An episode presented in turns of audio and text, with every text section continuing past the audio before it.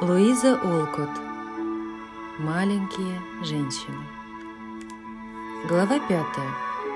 По-соседски.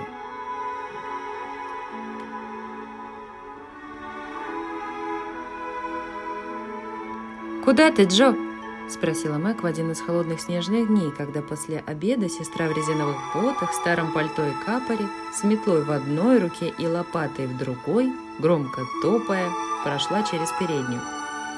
«Иду на улицу, размяться», — отвечала Джо, задорно сверкнув глазами. «Я не кошка, чтоб дремать у огня».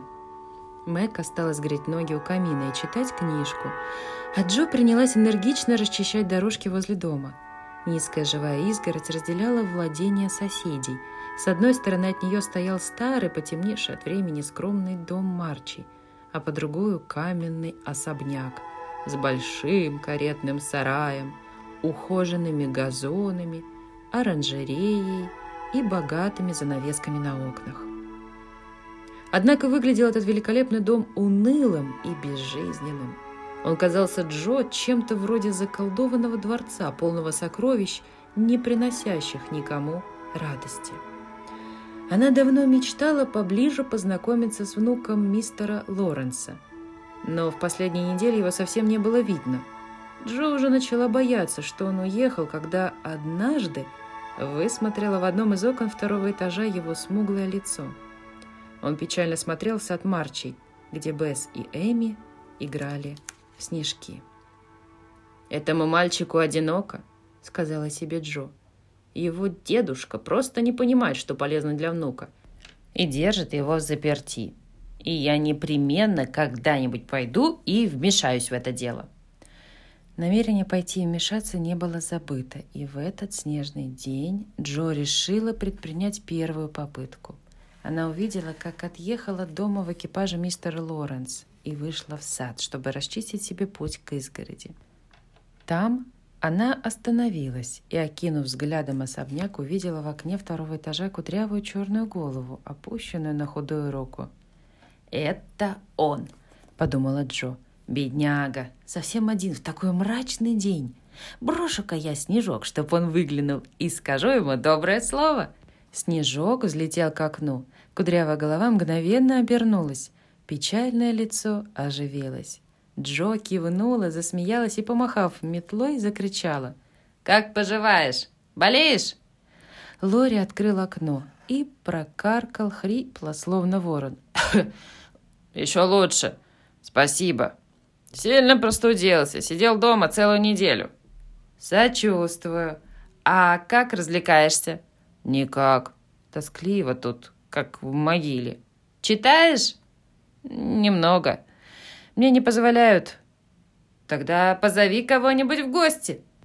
Мальчишки вечно поднимают ужасный гвалт, а я все еще чувствую слабость. Хм, позови девочку. Девочки обычно тихие, милые и любят играть в сиделок. Да я ни одной не знаю.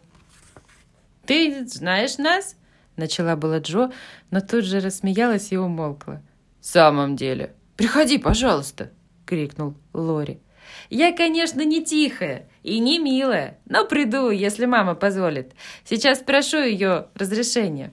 С этими словами Джо забросила метлу на плечи и зашагала к своему дому.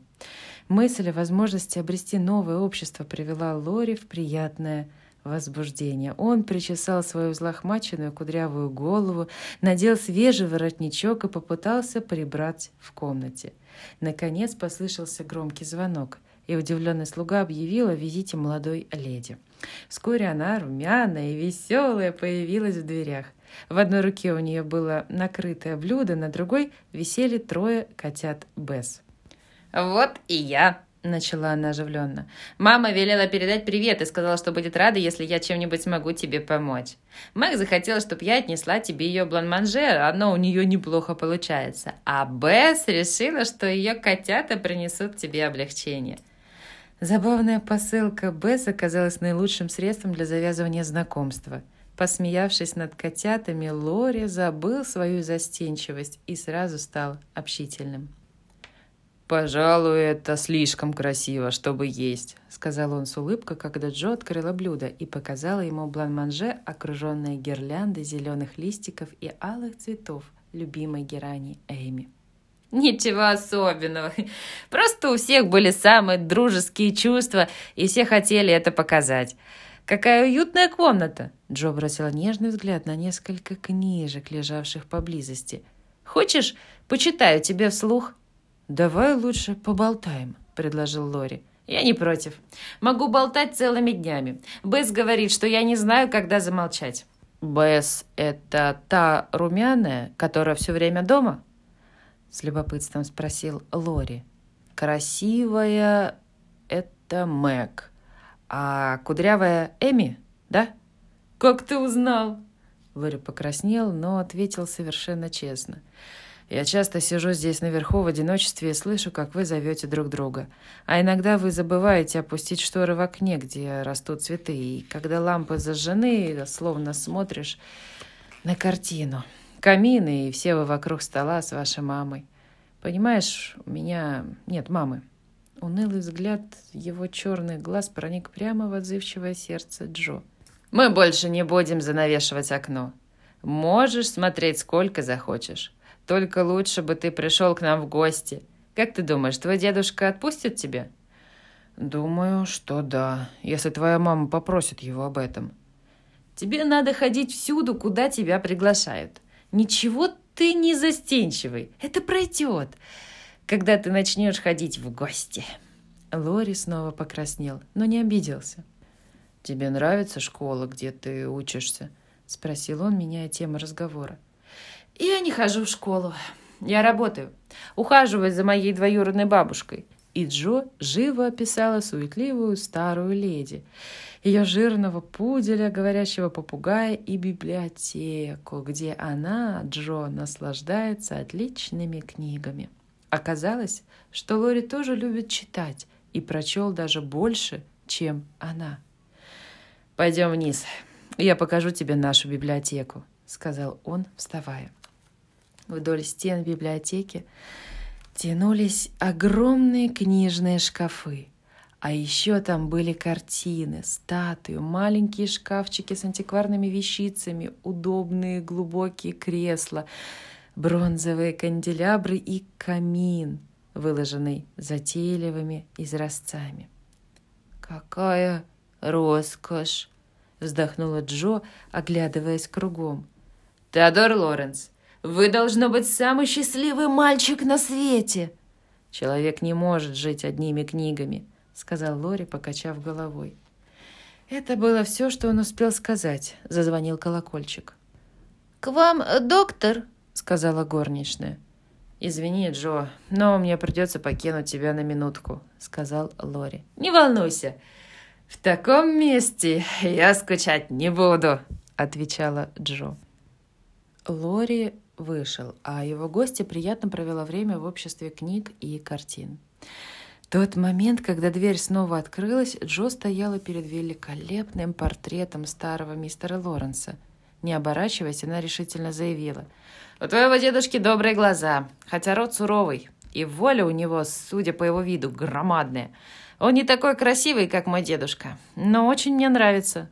«Спасибо, мэм», — раздался у нее за спиной грубоватый голос. Она обернулась и к своему ужасу увидела в дверях старого мистера Лоренса.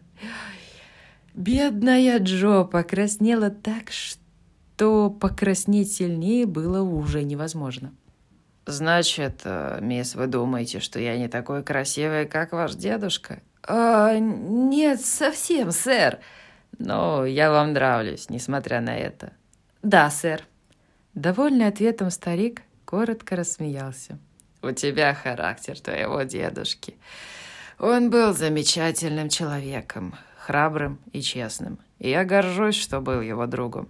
«Спасибо, сэр», Теперь Джо чувствовала себя уверенно, так как сказанное стариком совпадало с ее собственным мнением. «А ты что делала у моего мальчишки?» – неожиданно спросил мистер Лоренс. «Просто попыталась действовать по-соседски». И Джо рассказала о том, что привело ее к визиту. «Значит, ты считаешь, что ему одиноко, и его надо подбодрить?» «Да, сэр, конечно. Мы не мальчики, а девочки, но были бы рады помочь, чем можем, потому что не забыли о вашем замечательном рождественском подарке». «Ну-ну-ну, не будем об этом. Кстати, как там эта бедная женщина с ребятишками?» «Неплохо, сэр». И Джо скороговоркой сообщила все, что знала о Хамелях, судьбой которых ее мать сумела заинтересовать богатых знакомых. На днях непременно схожу повидать твою мать. Скажи ей об этом. А вот и к чаю звонят. Пойдем и продолжай действовать по-соседски. И мистер Лоренс со старомодной галантностью предложил ей руку.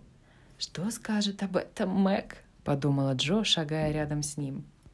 «Что за черт вселился в этого парня?» — воскликнул старик, когда Лори сбежал вниз по лестнице и резко остановился, пораженный неожиданным зрелищем.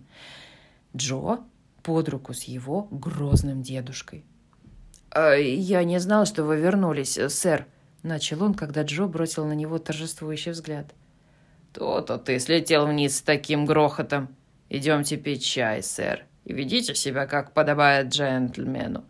И ласково потрепав мальчишку за волосы, мистер Лоренс проследовал в столовую. За столом старик говорил мало, но продолжал наблюдать за внуком. В лице мальчика был теперь румянец, в манерах живость, в смехе непритворное веселье. «Она права, мальчику одиноко. Посмотрим, чем могут помочь ему эти девочки», — думал мистер Лоренс. Когда все поднялись из-за стола, Лори пригласила Джо в оранжерею. Прогуливаясь туда и сюда по длинным проходам, она восхищалась высокими деревьями, цветущими растениями, мягким светом и влажным, сладким воздухом. А в это время ее новый друг срезал для нее красивейшие цветы. Затем он перевязал букет лентой и сказал, сияя счастливой улыбкой, Пожалуйста, передай это твоей маме и скажи ей, что мне очень понравилось лекарство, которое она мне прислала. Вернувшись в дом, они застали мистера Лоренса в большой гостиной. Внимание Джо привлек раскрытый рояль. «Ты играешь?» — с уважением спросила Джо, оборачиваясь к Лори. «Немного», — ответил он скромно. «Поиграй, пожалуйста. Я сама играть не умею, но музыку очень люблю. Страстно». Лори сел за рояль. Играл он замечательно. И Джо принялась так хвалить его, что он смутился. На помощь ему пришел дедушка. «Хватит, хватит, моя юная леди. Играет он неплохо, но я надеюсь, что он сумеет добиться успеха и в более важных делах. Уходишь?» «Ну, весьма тебе обязан, и надеюсь, что ты придешь к нам еще раз. Мое почтение вашей матушке. Доброй ночи, доктор Джо». Он ласково пожал ей руку, но все же ей показалось, будто он был чем-то недоволен. И, выйдя в переднюю вдвоем с Лори, она спросила, не сказала ли она, сама того не желая, чего-нибудь не кстати. Лори покачал головой. «Нет, просто он не любит слушать, когда я играю». «Почему?» «Я потом тебе расскажу. Ты ведь придешь еще?» «Если ты пообещаешь навестить нас, когда поправишься». «Обещаю». «Доброй ночи, Лори». Поправляйся. Доброй ночи, Джо. Выслушав рассказ Джо о событиях этого вечера, все семейство Марч в полном составе пожелало посетить соседей. Миссис Марч хотела поговорить о своем отце со стариком, который хорошо помнил его. Мэг желала прогуляться по оранжерее. Бесс вздыхала о рояле. Эми мечтала увидеть картины и статуи. «Мам, «Мама, почему мистеру Лоренсу не нравится, что Лори играет?» — спросила любопытная Джо. «Точно не знаю, но думаю, потому что его сын, отец Лори, женился на итальянке, музыкантше. Девушка была доброй, милой и талантливой. Но старику она не нравилась, и он перестал встречаться с сыном после его женитьбы. Лори был еще совсем маленьким, когда умерли его родители, и дедушка взял его к себе. Мальчик похож на мать. И, вероятно, унаследовал от нее любовь к музыке. Дедушка боится, что внук захочет стать музыкантом. Во всяком случае, способности мальчика к музыке напоминают мистера Лоренсу о женитьбе которая ему не нравилась. Теперь я понимаю, откуда у него такие красивые черты лица и приятные манеры. Итальянцы вообще очень привлекательны, ответила Мэг. И как это мило, он сказал о лекарстве, которое ему послала мама. Он, наверное, имел в виду твое бланманже, предположила Джо. Нет, он имел в виду тебя. В жизни не видела такой девушки. Не понимает, что ей сделали комплимент. — воскликнула Мэг с видом многоопытной особы. «Чепуха!» — рассердилась Джо. «Лори отличный парень, и мы все будем добры к нему, потому что у него нет мамы. Ведь он может прийти к нам в гости, правда, мам?» «Конечно. Джо, мы все будем рады видеть твоего нового друга, и надеюсь, надеюсь, Мэг не будет забывать, что дети должны оставаться детьми, пока могут». «Я не называю себя ребенком, хотя мне только двенадцать», — заметила Эми. «А что ты думаешь, Бесс?» «А я... я думаю о нашей игре в пилигримов», — ответила Бесс, не слышавшая ни слова из этого разговора. «Решив быть хорошими, мы выбрались из пучины отчаяния и поднимаемся на крутой холм, где нас, быть может, ожидает прекрасный дворец».